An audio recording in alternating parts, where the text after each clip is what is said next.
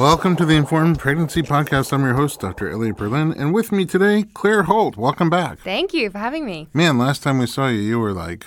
I was big. Yeah. I was ready to go.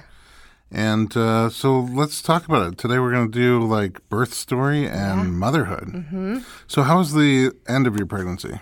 I was tremendously uncomfortable at the end. I had a lot of... I could tell by the way you said tremendously. I don't even think that does it justice. I had really bad pelvic pain and I just felt like I would topple over at any moment. And I was just so ready for the pregnancy to be over. Pelvic pain in the front or back of your pelvis? It kind of like all around, mostly in the front, but it was really bad and I had such trouble sleeping, you know, getting out of bed at night, doing anything other than like moving my hips in a certain direction. Just totally lined up. Yep. Mm. And it was awful. I would wake up 100 times at night. I had really bad insomnia, really bad anxiety actually at the end of my pregnancy. And I know a lot of people have told me since, you know, that's because there's a big change coming and the body, everything's happening. There's lots of blood pumping. But I would wake up really panicked a lot at night and not be able to sleep. And it was a struggle for me, for sure. Was there specific things on your mind during those anxious moments? Or? I don't know if it was... I mean, we've talked a lot before about how I'm not great at not being in control. And right. I remember that. Oh. And I think part of it was because I had no idea when the baby was coming, how he was coming, what was going to happen, how I was going to manage it, how my life was going to change. I think all of that sort of started to bubble to the surface. Yeah, I guess if you have a crystal ball, it makes it easier. Right, exactly. There's so much unknown. So much. And so I would wake up like 11, 12 at night and go downstairs and watch Netflix comedy specials. Oh, yeah, there's so many great ones. Mm-hmm. There was great ones. Oh, my God. I was doing the same thing. At the end of your pregnancy? Well, at the end of your pregnancy. Oh, that's true. There were some good ones, actually, so that really helped me. Who's your favorite? I loved the Amy Schumer one because it was very appropriate for how I was feeling at the time.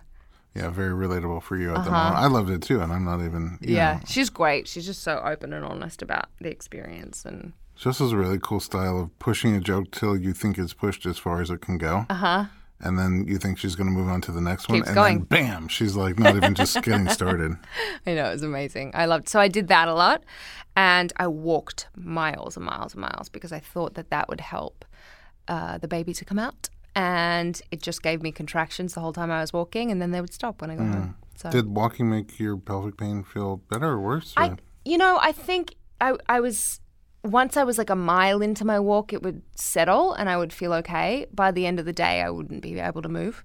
But when I was walking and the blood was flowing, I was moving, I kind of – once things warm up. Yeah, I felt good. But it certainly, like, didn't feel great. And the contractions every time, I was like, please be it, please be it, please be it. No, it wasn't it. So. Yes. How far along did you get? So, I was induced at 39 weeks. Okay. My doctor shared with me probably when I was 36 weeks that she was going away no, it might have been a little early actually. Maybe she told me around 32 weeks that she was going to Guatemala to do a medical mission. And so that first of all made me very nervous because I was very attached to her and I wanted her to deliver my baby. And then I had... what they told me was a very large baby and was on track for sort of 10 pounds if I went to term. And also there were some things that they picked up in a scan, a growth scan towards the end of my pregnancy that they couldn't really see when he was in utero. So they couldn't measure some things in his heart when he was in there. And so they needed to do an echo when he was born. Okay. And so that made me very, very, very nervous. On top of everything. I just wanted him out so that I knew that he was safe or so that they could take care of him if there was something wrong. So all of those things combined made me decide to be induced at 39 weeks. My husband and I made the decision together to be induced at 39 weeks. Other than walking forever, were there other things you tried to? Everything. I tried bouncing on the ball. I tried I'm trying to think of what they are now. I went to the foot spa every day. I was like, just press on all the points. Do it. You know, now in my next pregnancy, I'm going to have foot massages all whole time. All through your pregnancy. Because it didn't do anything. Absolutely nothing. I had a lot of acupuncture. So I tried sex. That didn't work. All of the things. that they tell you to try to get the baby out. I tried. And when you were 39 weeks? I did have my membrane stripped, though, actually, on the day of that I was 39 weeks. Oh, that was the beginning of it all? Yes. Okay. Were you effaced and dilated? I was not very effaced, and I was a centimeter dilated. Okay. So I was still quite hard. Is that what they call it when you're not that effaced? Soft and hard? Or not ripened yet? Not ripened. I'm not really sure the terminology. Firm? Firm, yes. Mm. And, yeah, only a centimeter. So, or maybe a centimeter and a half, actually. So my OB suggested that morning that she stripped my membranes, and that definitely started the process for me. I started to feel like mild little twinges here and there, but mostly I felt nauseous and I had some back pain. And then I lost my mucus plug that night before I went in for the induction. So irresponsible. I know. So I feel like it got the process started, and maybe if I'd have let myself labor at home, or if I hadn't gone in or whatever, I probably in the next day or so would have gone into labor. But I was desperate to have my doctor deliver. So I got a text just literally right now that a client who was on call for her birth got her membrane swept, but she's second baby, and she's already 4 centimeters. What? So let's talk quickly. Already 4 centimeters because you have to go. Okay. No. It's her second baby. She's not in labor yet. She's just already 4 centimeters going into it. Oh, like so that'll go quick. She's like 10 days post-date. Right. So when it goes, it's going to go fast. Lucky for her. Yeah, but anyway. But on your first, it takes longer, so. It did. The process sort of started. I started to get uncomfortable, I would say, maybe 6 or 7 p.m. at night. And my dog, funnily enough, was following me everywhere. They know. He knew for sure. I went into a bathroom that I don't know why I went into some weird bathroom to have a shower, but he followed me in there and he wouldn't leave my side. And that's when I was like, I guess this is probably starting earlier and maybe it'll be a very fast labor for me, which would be ideal. Or maybe I don't even have to be induced and do all of the things that come with induction. Mm. But that's not what happened. What time of day were you scheduled to go? So I went in at midnight. Okay. Obviously didn't sleep a wink. Yeah. I was just so excited. I was so ready to have this baby. And I got there, actually, funnily enough, and we got there at like 11:40 or something, and they made us sit in the waiting room because they were like, if we check you in now, it's another day on your insurance, blah, blah, blah. So we just sat out there like twiddling our thumbs until the clock struck midnight. And then they let us in and, I was just so excited. I remember putting my robe on. You've got the nice big room. Did you bring your own or did you use theirs? No, I used the hospital robe. You used the hospital gown? Yeah, I don't know why. Oh. I had everything but a robe, by the way. I didn't use half of the stuff. No, I'd say 90% of the stuff that I brought with me I didn't use. What was something that you packed in your bag that was helpful? What was something that I packed that was helpful?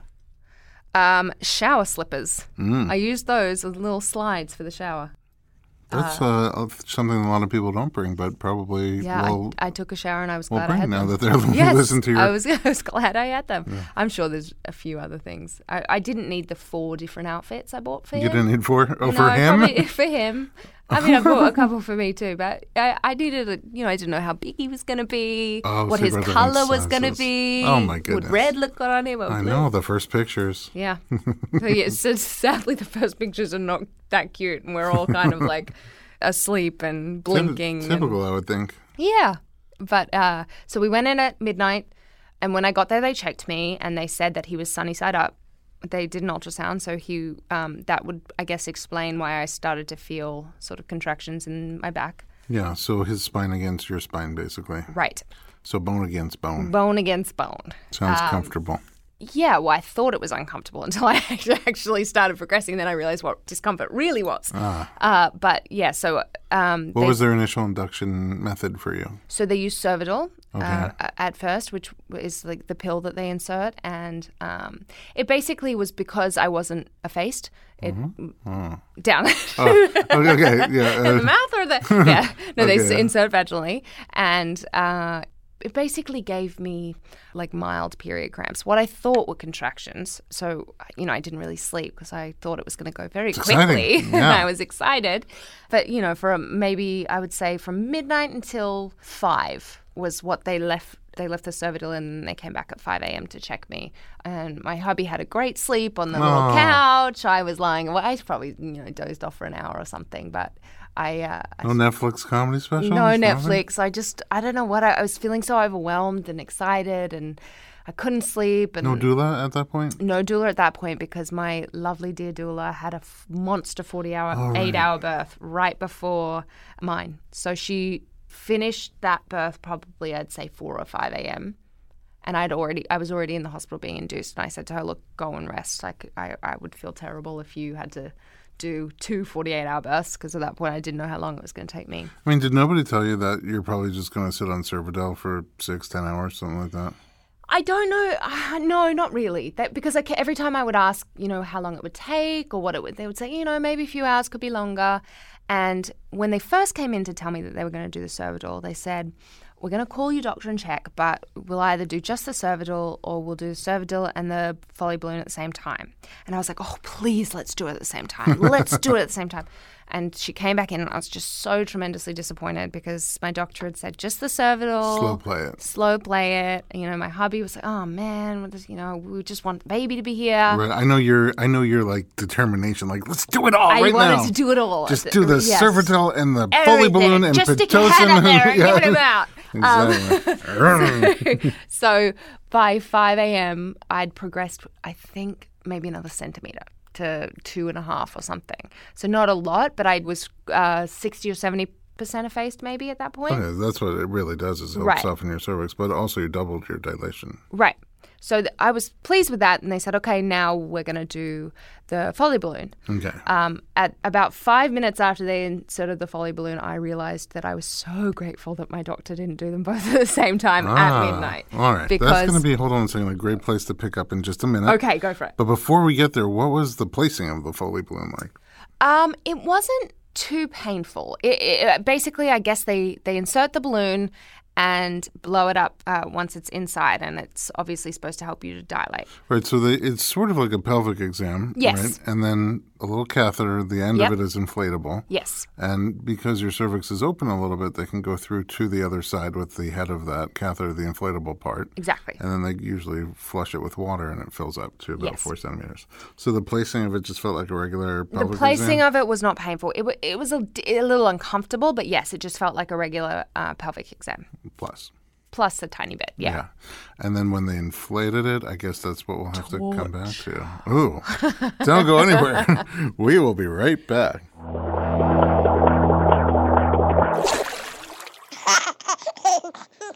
Hey, everyone, it's Dr. Berlin, and I want to talk to you about something that is close to my heart, literally, omega-3. It's a crucial nutrient that's sadly overlooked. With 95% of women deficient, Needed, the supplement brand I trust, created their brand new omega-3 soft gels. Designed by perinatal experts, they support you and your baby's well-being from fertility to pregnancy and beyond. Unlike other brands, Needed's omega-3 is sustainable, pesticide-free, and third-party tested for purity. Plus, my favorite, it has a milder taste and smell, perfect for sensitive mamas. Don't wait. Visit thisisneeded.com and use code BERLIN to get 20% off your initial order. Experience the needed difference, consciously crafted for your health and the planet.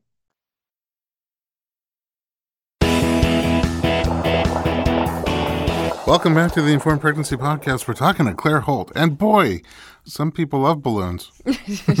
I like some balloons. I did not like this one. Yeah. So what happened once it filled up? It was so unbelievably painful for me. And I feel like I have a pretty high pain threshold in general. I've broken bones. You definitely have a high pain threshold. Okay, good. Confirmed. You can tell.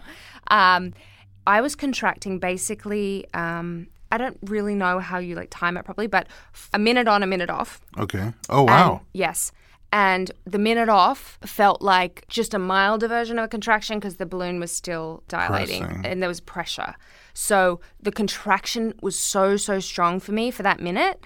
And then the minute I basically contracted constantly for 2 hours is how it felt. Wow. And where did you feel the contractions? Did you feel them in your...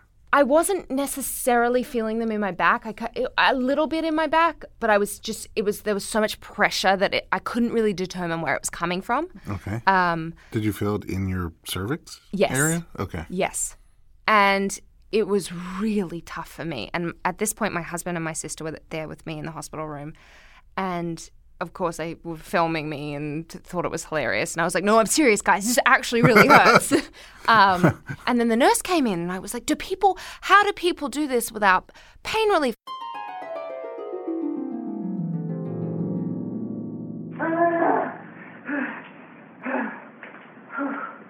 Oh, my God. I just don't know why people would even do this without a drug. I feel like, I'm so early on. I'm not even that dilated. Like, this is crazy. And she was like, oh, some people have fentanyl. And I was like, well, I don't want to have fentanyl. So, what should I do? She goes, yeah, just put a heat pack on your back or something. And I was like, but does anyone talk about how much this hurts? And she was like, yeah, they do. It hurts. Some people get the epidural before the balloon. And I was like, well, I don't want to do that because my plan had been to try and have a natural birth, which I knew was going to be difficult. Unmedicated birth. It doesn't really work with an induction, but I was trying to do it without pain relief. No pain medicine. No pain medicine.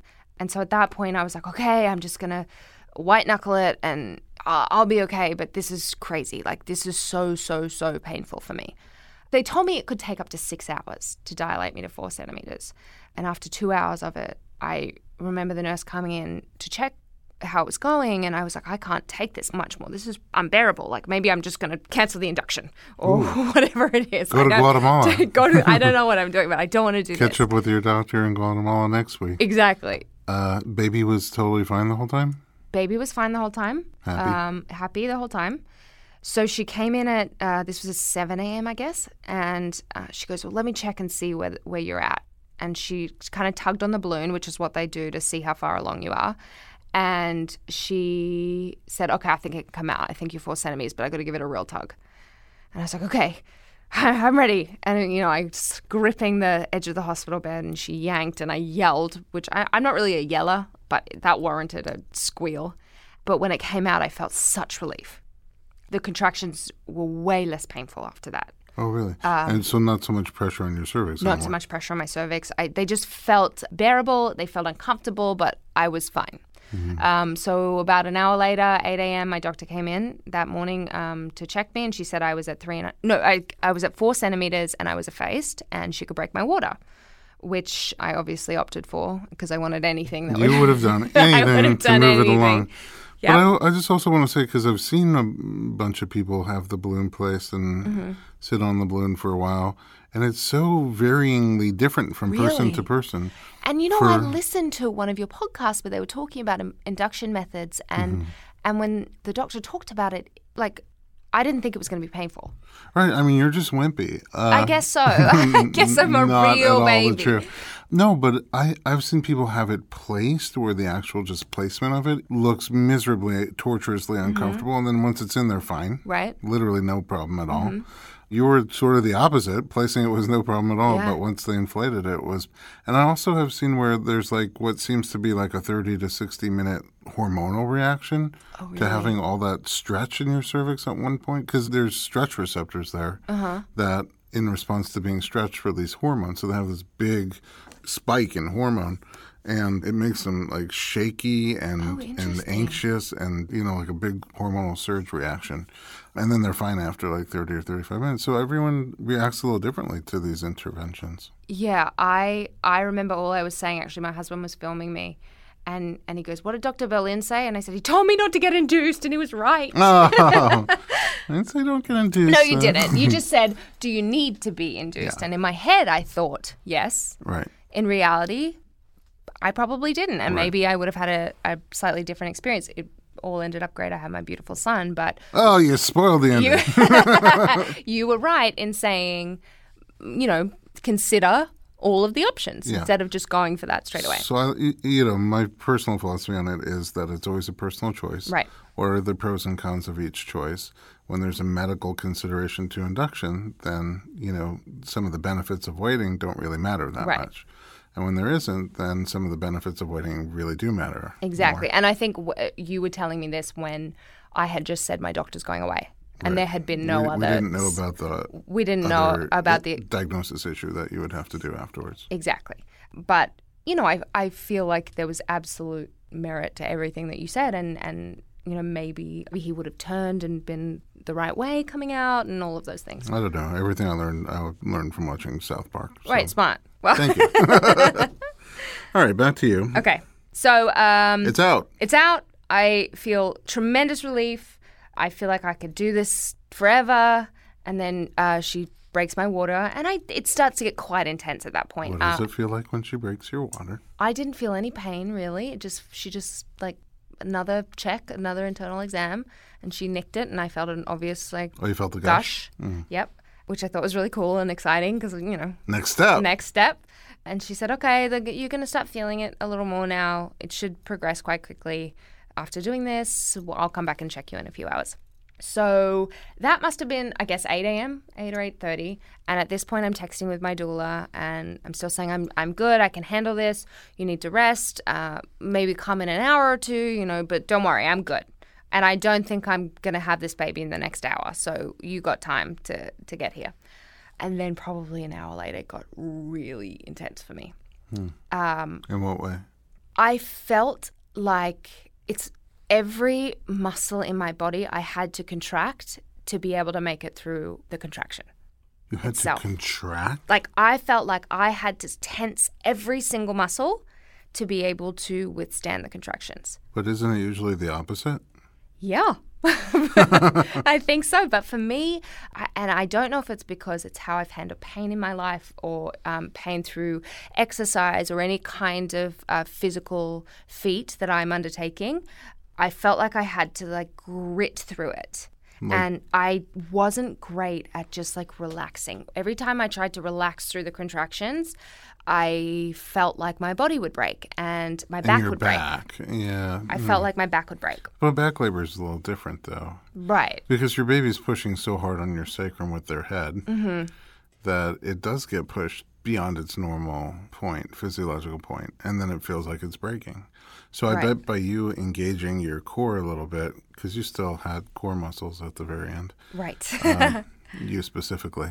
I did. They didn't tear either. I bet by engaging your core a little bit, you're probably the effect of what normally we do with counter pressure against your sacrum. Oh, I bet. I didn't even think of that. And so you don't feel like you're going to break. Right. So that's how it felt for me. And but it's also kind of violent that way when you're fighting yourself so hard. And you blow through a lot of energy quickly. It felt violent. And it felt it just felt like I remember saying to my sister, I've broken both my feet. I've had compound fractures. This feels like everything breaking at the same time. Ooh, wow. And I was looking down the barrel of however many more hours of this, and I was just really struggling to understand how I could do it. And my husband was texting my doula and saying, she's really struggling. And at this point, I'd had the epidural dangled in front of me a few times. And they come in? Yeah. Yep. How you doing with the pain, sweetheart? Can I help you with the pain? Can I get you something? Yeah. Right. And every time I was like, no, I think I'm okay. I think I'm going to keep trying. I'm okay. And, you know, my husband was massaging me and my sister was massaging me, but I just was really struggling. And my doula had said to my husband, because she knew what I was attempting, don't let her get an epidural. Don't let her say yes until I get there. We're going to try everything, all my measures. When she has a lot of tools on her toolbox. A lot of tools when I get there. So she got there about 10:30 a.m. and I was really uncomfortable at this point. I think I was probably 6 centimeters. Dilate 5. I think they checked me around this point, and I was 6 centimeters dilated. So you're making progress. I made a lot of progress. Things are happening. Yep. And so she said to me, let's get you in the shower. She said, I usually don't do this until someone's right on the edge of not being able to handle the pain anymore because it's a natural epidural, the warm Aquadural. Water. Aquadural. So, and my husband at that, she had actually texted my husband and said, put her in the shower. I'm almost there. And my husband said, she just had a blowout. She's not going to go in the shower. And my doula was like, of course. Laurie, she's wonderful. She said, put her hair up. Get her in the shower. Anyway, so Laurie got there and I finally reluctantly agreed. to ruin my blowout. And I jumped in the shower, and it felt great for a second. And she had the wand. The wand on my back, which was awesome. And I probably was in there for maybe 30 minutes or something, and I was like, okay, I'm getting better. And then something happened, and it just stopped helping. Oh, really? Yep. And she kept saying to me, Claire, your legs are so tense. They're so tense. You have to relax your legs. You have to. They're like rocks. And I was like, I can't. It's the only way I can get through a contraction is by... Because you were still posterior, huh? Yeah. And so I got out of the shower, and I remember just leaning on the bed, and tears were streaming down my face. I couldn't control it. It was just like... And I was suffering. And I remember in our discussions, you said there's a difference between pain and suffering. And I was really suffering at this point. And so when that anesthesiologist popped his head in and said, is it time yet? I said, yes, please. And so I'm so polite in that moment. No, there was some cuss words in there, I'm sure. And so I asked for a walking epidural because I wanted to still be able to move around. It took a little convincing to be allowed to have the walking epidural, but he agreed to give it to me. And then it was probably one of the hardest things throughout my labor was sitting still through a contraction whilst he put the needle in. I didn't even really feel the needle. It wasn't an issue. It was not moving when I was in really intense pain. Having your surges, yeah. Uh-huh. And my doula sat in front of me, and she said, just look me in the eye and stare into my eyes, and we got this. We can do it together. So when the contraction came, I just stared at her, and she stared at me. And somehow it got me through the contraction. I didn't move. My spine is still... intact. I didn't have any liquid leaking anywhere or whatever could possibly go wrong. And I felt immediate, tremendous relief. How you doing? Great.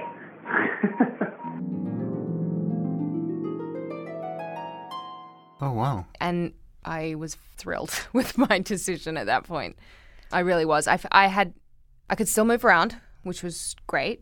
And I felt like I had the ability to try and progress my labor that way by rocking and bouncing, but it just took the edge off the pain.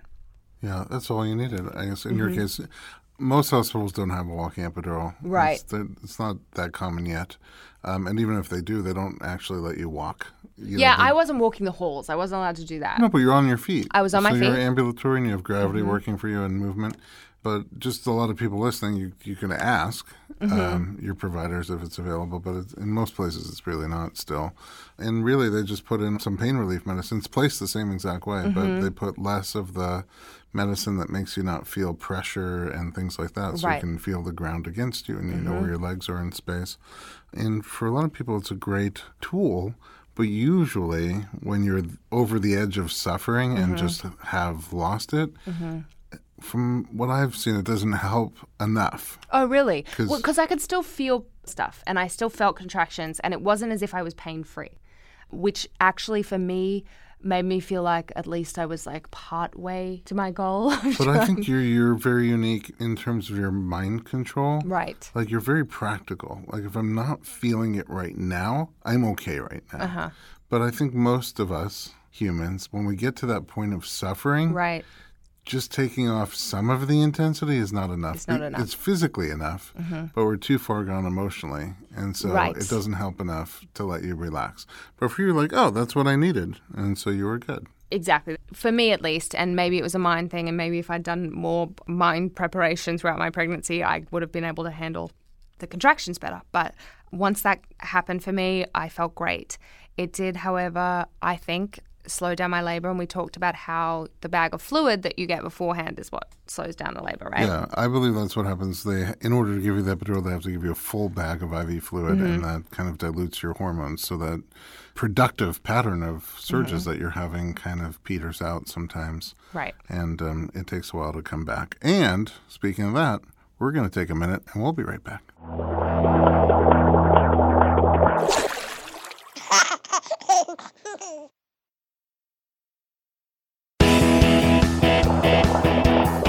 Welcome back to the Informed Pregnancy Podcast. We're talking to Claire Holt. So, So where were we? So where were we? So I had the walking epidural, and at this point I had been racing the girl in the room next to me at the hospital. You're hilarious. you could see her. I could see her contractions, and I had asked the nurses. Obviously, they wouldn't tell me anything about her, but I was like, well, how long has she been here? And they said, 2 days she's been here. I was like, great. I'm going to beat her. I'm going to have this baby before her. I'm going to do it in a day.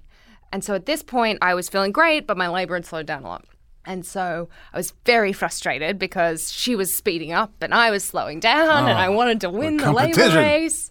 But I felt great. So probably for the next, I would say, 6 or 7 hours, I think I progressed maybe like 1 or 2 centimeters over that time. So now you must be like 8-ish. Yeah, I guess I was like 7 or 8. Yeah, 8, which is close. Yeah. And that's when the walking epidural started wearing off a little.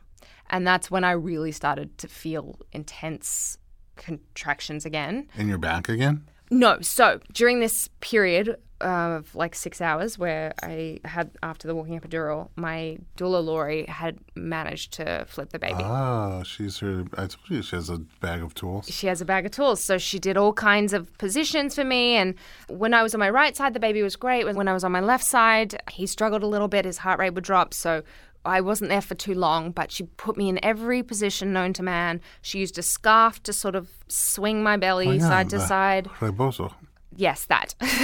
And he turned the right way. Oh, so at that point, I wasn't having the back labor, but I was just feeling like really strong urges and like pressure and rushes and whatever. I don't even really know how to describe it because I feel like I started to leave my body kind of. Ooh. It was a very weird primal experience that I don't even know how to describe, and I'm not sure I really remember accurately. Mm. Is there still video?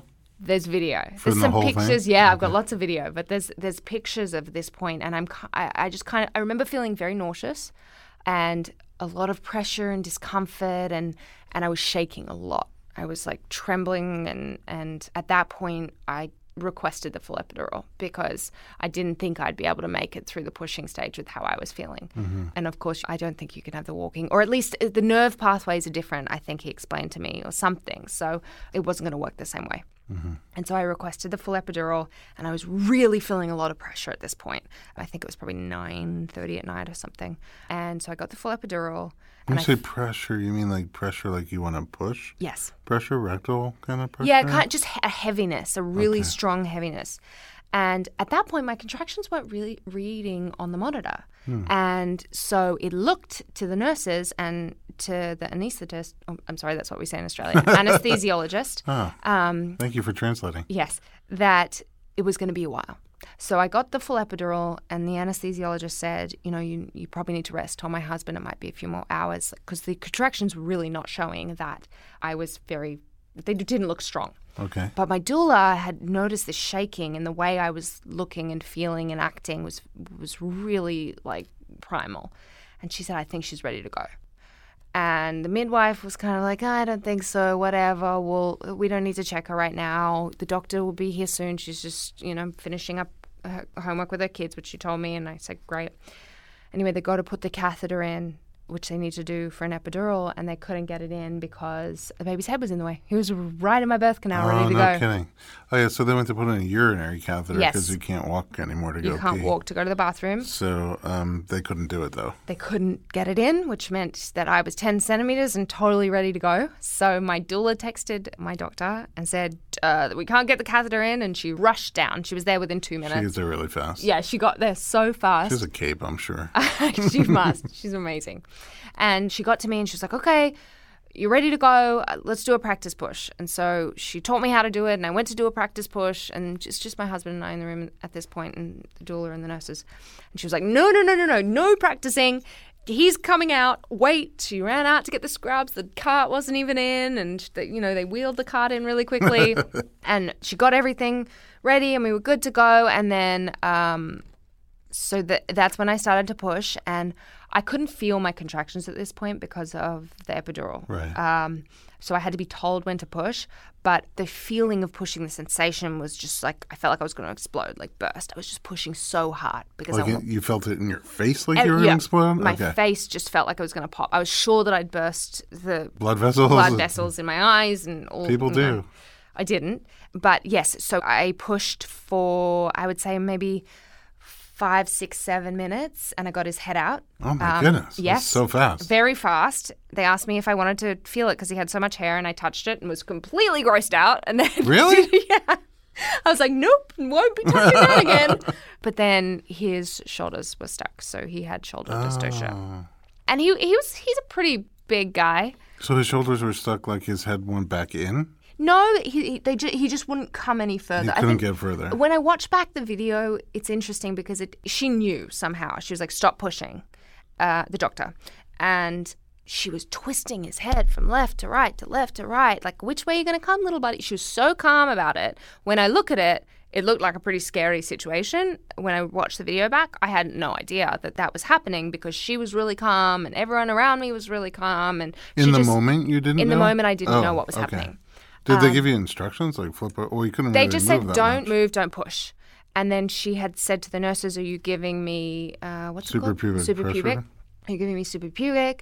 And then she has these really tiny little hands. And she got her hand in there and she dislodged his shoulder.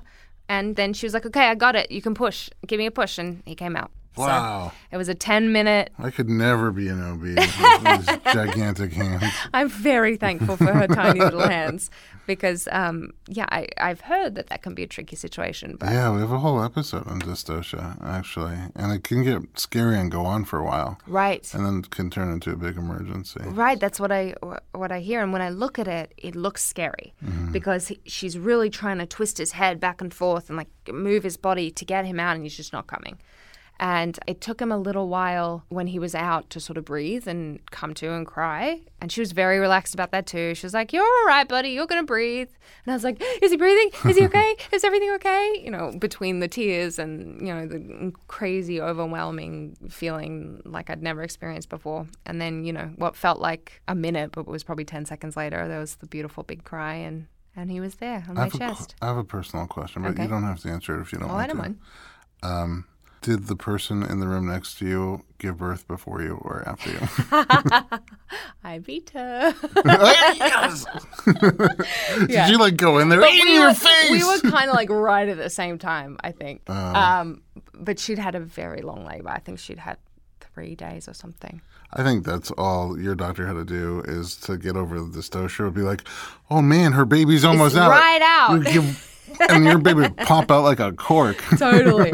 Yeah. But it was the most amazing. It's funny because I have some friends who are delivering any minute, and I'm jealous of them that they get to go through that. Oh, really? You want to go on the ride again? Yeah. I want to go. It feels like someone described it as going to war, and I don't mean it in a like a negative way, but it feels like you go into battle, and it's just this amazing primal thing, and the reward you get at the end is beyond anything I can possibly describe. That's so beautiful. Unbelievable. How is adapting to motherhood in terms of all the things you have to do, like feeding a baby and stuff like that? Yeah, like nothing I ever imagined. And I thought I was a giant failure for the first month. Really? Sure. Yep. I really struggled with I don't think I had postpartum depression in any way, but I definitely had the blues, and I definitely felt like I was doing everything wrong. I had tremendous anxiety about his health and his safety. He had swallowed a lot of amniotic fluid. So right after my delivery, it was probably 1 a.m, and I'd been up for almost 48 hours and because I didn't obviously sleep the night before either.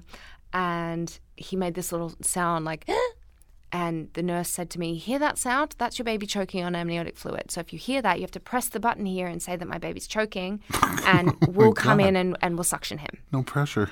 And I looked at her and I said, I've been awake for 40. I can't do it. What if I sleep? She goes, you won't. You'll hear it. I was like, I can't do that.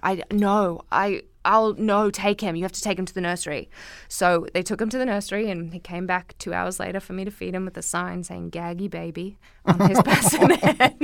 Should be like a onesie line. I know, my poor little Gaggy Baby. Are you a Gaggy Baby? Yeah. It was that started it for me, and I really struggled with breastfeeding. I had trouble getting him to latch. I have an idea. Yes. I think you should be we've done a lot of before and after stories where we talk to you during pregnancy and then after you've had the baby. Mm-hmm. I feel like we should do a trio of. Let's do it. Well, Anyway, three episodes with you, and come back and talk about your motherhood experience. I feel like it's going to be just a whole. You're so animated and real. Like, even when you thought I was going to ask something really personal, like, bring it. I know. I like to be an open book. You know, I thought after I had my son that I was going to be so honest about it, even if I was criticized, because I have my whole life related to women who told the truth about what they were experiencing, and it always made me feel better, and it always made me feel normal. And so I've really made it a point to try and talk openly and candidly about my struggles and things that I've found difficult, and I certainly found the transition to motherhood difficult, so I'd love to be able to come back and talk about it. I'd appreciate that. I know our listeners would too. Before we end this one, I do have two more questions for you. We were predicting, not me, but ultrasound was predicting your baby would be 10 pounds. Yep. What was the birth weight? 39 weeks, 8 pounds, 4 ounces. 8 pounds, 4 ounces? Yep. So he was not a 10-pounder. Not a 10-pounder. And, you know, it's sort of a dumb question, but in hindsight, you know, which is sort of 20/20. Right. If you can go back to the beginning and do it again, would you do anything differently? It's hard to say, because I'm very, very thankful that Dr. Hakaka delivered my baby, and I'm very thankful that when he came out and he had the tests, he was fine and healthy. Well, that was another question. So you did all the tests, and everything's clear. He's good, and that was a tremendous relief for me. Would I, if there weren't those issues, electively be induced at 39 weeks? Probably not. Mm-hmm. I think I would have waited to give him the chance to come on his own. But I'm thankful that I did. I'm thankful that I had a safe delivery. I'm thankful that he was healthy. He came out at 8 pounds. You know, some of the issues we have after was because maybe he came a little early, he wasn't quite ready. I don't know. It's very hard to say. But no, I wouldn't have changed anything, because I'm glad that he came safely and he's healthy. Would I be induced if I had just the choice and there was no reason to be? Probably not. Mm-hmm. Do you think you'll have more kids? Yes. Ooh. It's very funny. Right when he came out, I wanted 4. After the first month, I wanted to give him back. And then and now I want 10. I just love it so much. I hope you have 10. I don't know if my body or my husband hope I have 10, but I can't wait to the episode where we say, welcome to the 30th episode with Claire Holt. She's about to give birth to her 10th baby. People get real sick of me, I think. Oh, I don't think so. You're so entertaining. Well, thanks again for being here and sharing your story. Beautiful story. Thank you. And congratulations. At home, thanks for listening. If you would like more of this type of media, visit our website, informedpregnancy.com.